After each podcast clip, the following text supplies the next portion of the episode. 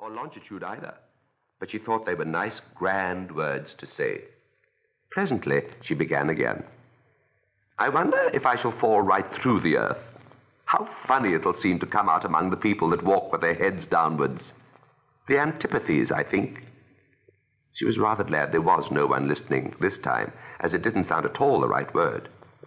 But I shall have to ask them what the name of the country is, you know. Please, ma'am, is this New Zealand or Australia? And she tried to curtsy as she spoke. Fancy curtsying as you're falling through the air. Do you think you could manage it?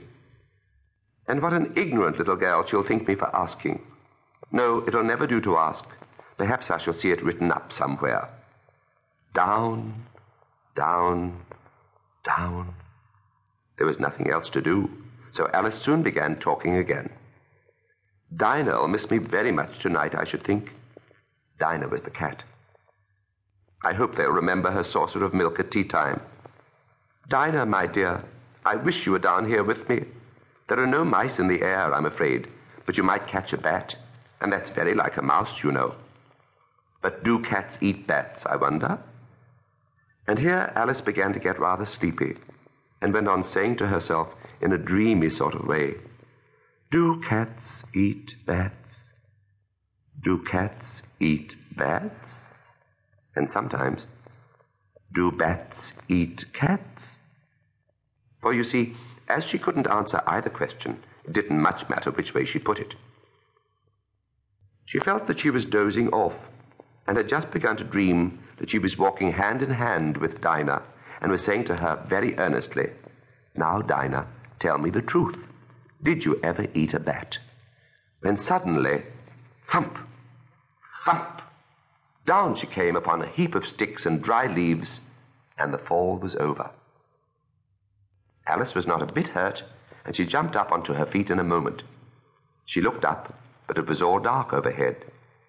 Before her was another long passage, and the white rabbit was still in sight, hurrying down it.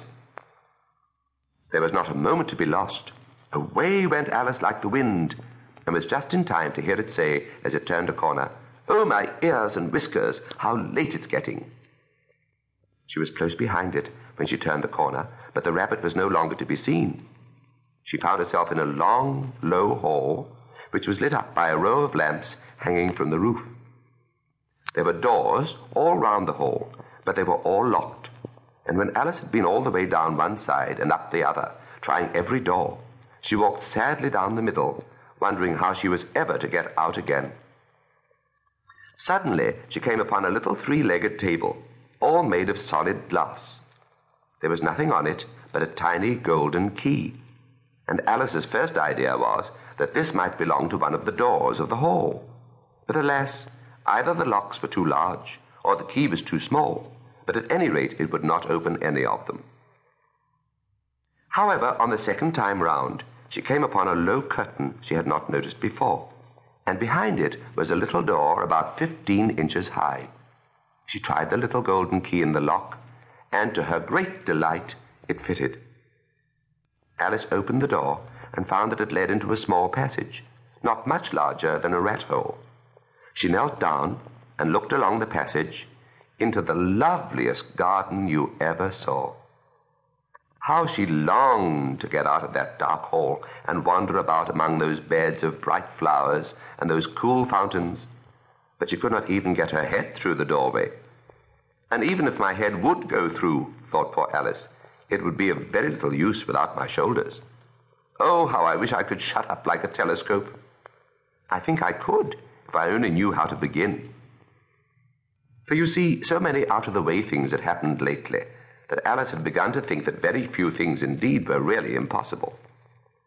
There seemed to be no use in waiting by the little door, so she went back to the table, half hoping that she might find another key on it, or at any rate a book of rules for shutting people up like telescopes. This time she found a little bottle on it, which certainly was not here before, said Alice. And tied round the neck of the bottle was a paper label with the words, Drink me, beautifully printed on it in large letters. It was all very well to say, Drink me, but the wise little Alice was not going to do that in a hurry.